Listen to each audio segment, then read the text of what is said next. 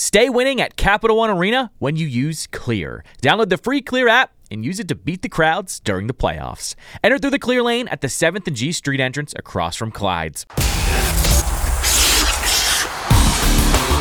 This is Caps This Morning with John Walton and Ben Raby on Caps Radio 24 7. All eyes on the morning skate today for Tom Wilson. Nic Dowd will join us, as well as Florida radio voice Doug Plagens. And Tarik El Bashir going to stop by as well as the Capitals looking to take a two games to none series lead here in Sunrise. Good morning, everybody. It is Thursday, May 5th. Welcome to Caps This Morning here on Caps Radio 24 7, presented by Clear, the faster way into Capital One Arena. The Caps tonight are looking to have a most profitable business trip to South Florida, leading the Florida Panthers already one game to none in the series and looking to get halfway home in this best of seven before heading back to Capital One Arena on Saturday afternoon for game three. After a three goal third period Tuesday night, and a 4 2 victory. The Capitals looking for that same defensive responsibility and neutral zone play that stopped the high flying Panthers in game two tonight. A lot to get to this morning to get you ready for tonight's game two. We begin with Ben's chat with Nic Dowd, his impressions on the game one win on the road, playing without Tom Wilson, whose status in doubt for tonight's second game of the series, and coming from behind to post an impressive win to start out this best of seven. You know what I obviously is I think guys just uh, did a good job of sticking sticking with it. You know, I mean, we weren't. I wouldn't say guys tried to play, uh, do anything different than what we did the whole game. I mean, I thought we played really well in all three periods, regardless of trailing. Um, our power play was good, our penalty kill was good, but continue to you know stay consistent and stick stick with our game plan. I think that was the biggest thing. And you know, there's going to be nights where you walk away from a game where you know you played better than their team and maybe you didn't have the outcome. But last night, uh, you know, regardless of the score, I thought we played the exact same way and, and we were successful because of it. So they had opportunities, Florida. They're going to have opportunities, yeah. but you neutralized them through the neutral zone for the most part. What went into that? What went into slowing down their transition game? Well, I just think you know all five guys in the neutral zone within our system have to be connected, um, and when that happens, there's there's not a lot of holes out there, and there's just not a lot of room. And then each guy was uh, committed to, to their job and did a good job of, of uh, you know doing what their role is within the system. So I think that is what we'll continue to look for tomorrow night. It looked like also from, from that third period rally, and I understand you're saying you felt you guys were playing well through the first two periods, but it just looked like a veteran group. There was no panic, just a cool, calm, collected bunch. Did it feel like that, that it was a, a calm group that understood there was business to take care of and ultimately did. Yeah, I mean, I think so. I think that was probably one of the most calm, calm benches that I've been a part of since I've been here in Washington, and, and that was probably one of the highest stress situations that you could get into. Uh, and I think you know it's I think you'll hear in the media as well. Like it's just important to concentrate your energy on on things that you can make a difference with, and not waste it on other things. So. But the goaltender, Vitek showed himself very well in game one. Yeah, he played really well. I mean, um, key saves when we needed them. Uh, good on the power play, or good on the penalty kill, sorry. And, um, you know, we, are going to need a goalie to play well and answer the bell, and, and he definitely did that. So. Leave you with this, Nick. What goes into carrying over the game one effort into game two when you know the Florida Panthers are going to be amped up and looking to make their own adjustments? Yeah, I mean, I think. Um, approach the game the exact same way, and you know, and, and, and understand that uh, you know they are going to come in and be uh, a desperate team. But I think we have to be desperate too. I mean, this is this is a, a big game, a huge game, and, and um, you know we'll move on from game one, take the positives, learn from the negatives, and um, again, like I think it's just staying calm, staying consistent, and, and, and you know trusting trusting our teammates. Ben was a busy guy yesterday at practice, getting us also the perspective from the Florida side of the fence with the radio play-by-play voice of the Panthers, Doug Plagens. We'll lead you off the bat, Doug, from the Florida Panthers perspective. Adjustments to be made here after a game one defeat. How would you describe the atmosphere surrounding the President's Trophy winners after falling behind in game one and now having an uphill climb? Well, having heard from Andrew Brunette and the players uh, overall, I think they they know they're in for a long series. That was the sentiment that uh, that we picked up, and they knew that it wasn't going to be easy. Uh, I think they know there are some things that could be cleaned up uh, after game one, but you know they knew they knew they were going in against a good team, an experienced team, and I think we saw that Capitals experience really come into play in that game, and uh, I think you look at the Panthers game overall, there there were a lot of things they did well, and I, I thought Sergei Bobrovsky was outstanding uh, in that game, and especially in the first two periods. So uh, there were some things to build on, but uh, against a team like the Capitals, I think they know that uh, they're just going to have to. Th- there is going to need to be uh, maybe a little bit a little bit more uh, in some areas in terms of just some some things being cleaned up. And it sounded like the general sentiment was there were some some self inflicted wounds. that was the reaction from after the game in game one. So uh, overall, I think they know they're they're not far off, but uh, but uh, again, there was uh, there are some things that could be cleaned up. Do want to follow up on Sergei Bobrovsky. So much talk with the Panthers, understandably so, during the regular season, and it's about the offense and the ability to score goals in bunches, and they're very easy on the eyes. When things tighten up here in the postseason, as we saw in Game One, and you're facing an opponent that could clamp down and limit those chances, the spotlight shines even brighter now on Sergei Bobrovsky. You referenced he played well for the most part in game one. Can he carry that over? Is that sustainable based on the track record from Bobrovsky? Yeah, you look at Bobrovsky overall, and he, his last start of the regular season, he, he looked good and good start to end on, and then uh, had a couple of games off just to catch his breath and, and, get ready to go for game one because the team knew he was going to be the guy. And uh, obviously, anybody out there knows that if Sergei Bobrovsky gets hot, he's a two-time Vezina Trophy winner for a reason. He's the kind of goalie that could carry a team. I mean, all the way to the end. Uh, he was he was really good in that game. Made some big saves, especially early on. And when you see him locked in like that, it really does give you a good feeling that he's he's getting on a roll, that he's really on to something. So it wouldn't surprise me at all if we came out and saw you know an equally as sharp Sergei Bobrovsky in Game Two.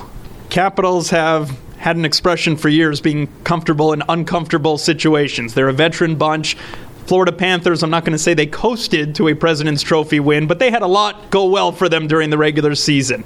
How is the group equipped to handle adversity? This is the first time, maybe in some time, that they've dealt with maybe a little bit of increased pressure here and down 0-1. Who do they turn to? How do they come out of this collectively for a group that has limited experience to an extent at this stage? Yeah, it's interesting. And on one hand, you could say that they didn't encounter a lot of adversity, but on the other hand, in some ways, it, it maybe the adversity gets overlooked because they were pretty good at rebounding from some things. I mean, they dealt with they dealt with a coaching change that uh, I don't think anybody would have seen coming. Uh, seven games into the year, team was seven and zero oh when that happened, and they kept the train on the tracks and, and everything kept going. They had a little bit of a bout with, as most teams did, a little bit of a bout with, with COVID, and so a, a lot of guys in and out of the lineup back in December uh, allowed you know, didn't allow anything to really come off the rails at that point in time.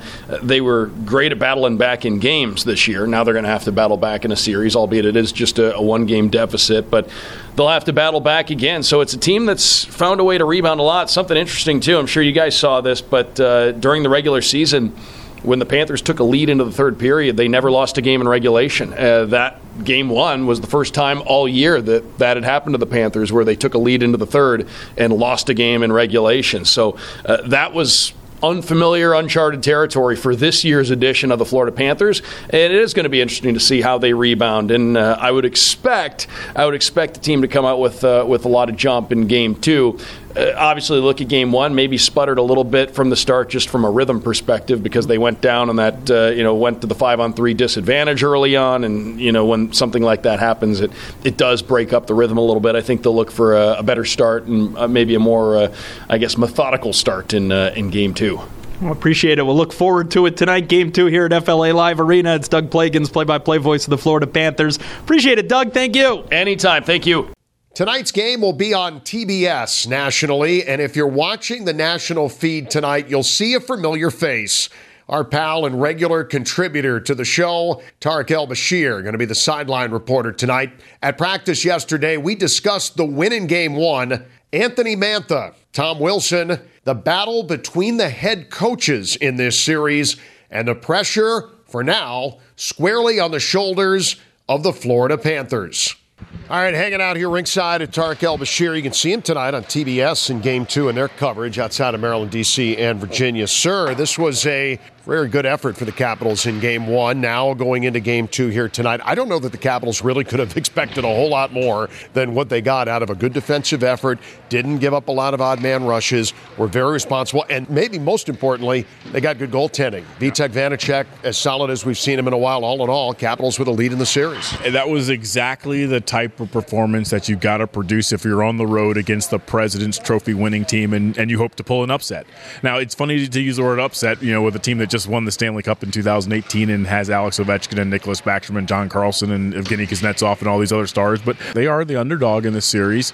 And it was very heartening for if you're a Capitals fan or a longtime Capitals observer like myself to see them put it together, all together, for 60 minutes, particularly with how things went down the stretch. I think everyone was a little concerned after Alex Ovechkin went down with the injury and then they got rolled a couple times by the Islanders. Maybe a little better against the Rangers, but still didn't get any points. And I think everyone was a little concerned that maybe that would spill over into game one. It, it, it was the complete opposite. I mean, we saw a different team out there. We saw veterans, wily veterans, guys who've been around this game for a long time elevate their individual efforts. I mean, Conor Sheary, he didn't get a whole lot of love uh, last night, I don't think, but he was another one guy who really elevated his game. Anthony Mantha, Lars Eller, Alex Ovechkin was all over the place. Nicklas Backstrom made the beautiful pass to TJ Oshie. I mean, the challenge now is is it repeatable, right? Can they do this again? Because you're going to have to do it three more times to get out of this series. On the subject of doing it again, Tom Wilson skates a minute 31, injured in the first period, tried to go twice and couldn't get back out there. And obviously, concerned Peter Laviolette says he's getting treatment, game time decision. You're not going to get a lot out of Peter Laviolette or any coach this time of year. So we will find out in all likelihood tomorrow night as the team comes out for warm up if he's good to go.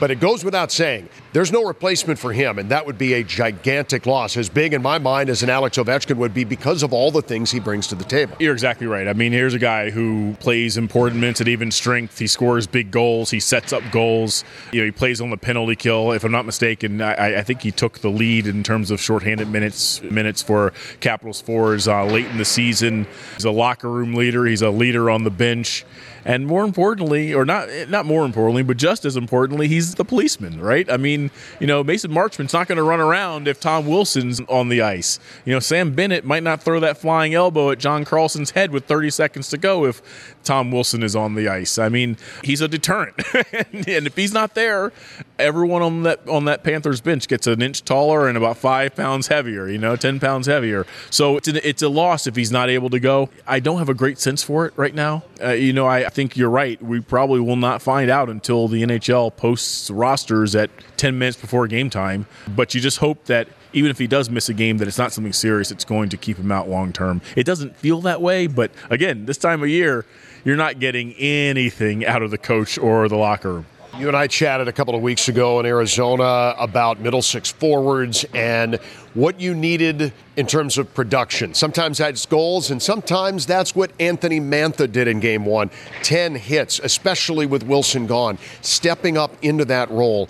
I think we've all been kind of waiting for Anthony to improve that physical game, be a little bit more involved along the boards. I love the fact that he, in the absence of number 43, was able to help out the cause in that middle six role. I thought he was terrific. One of the best games I think we've ever seen him play in a Capitals uniform in game one. Uh, the best Anthony Mantha is an engaged and slightly ornery, angry Anthony Mantha. I don't know what got into him. That's the type of player that he needs to be to go from a very good player in this league to a star player in this league. He's got the ability. You know, I, I, I feel like the difference between a very good player and a star player is the star player can maintain that that high level, consistent. You know, from shift to shift, period to period, game to game.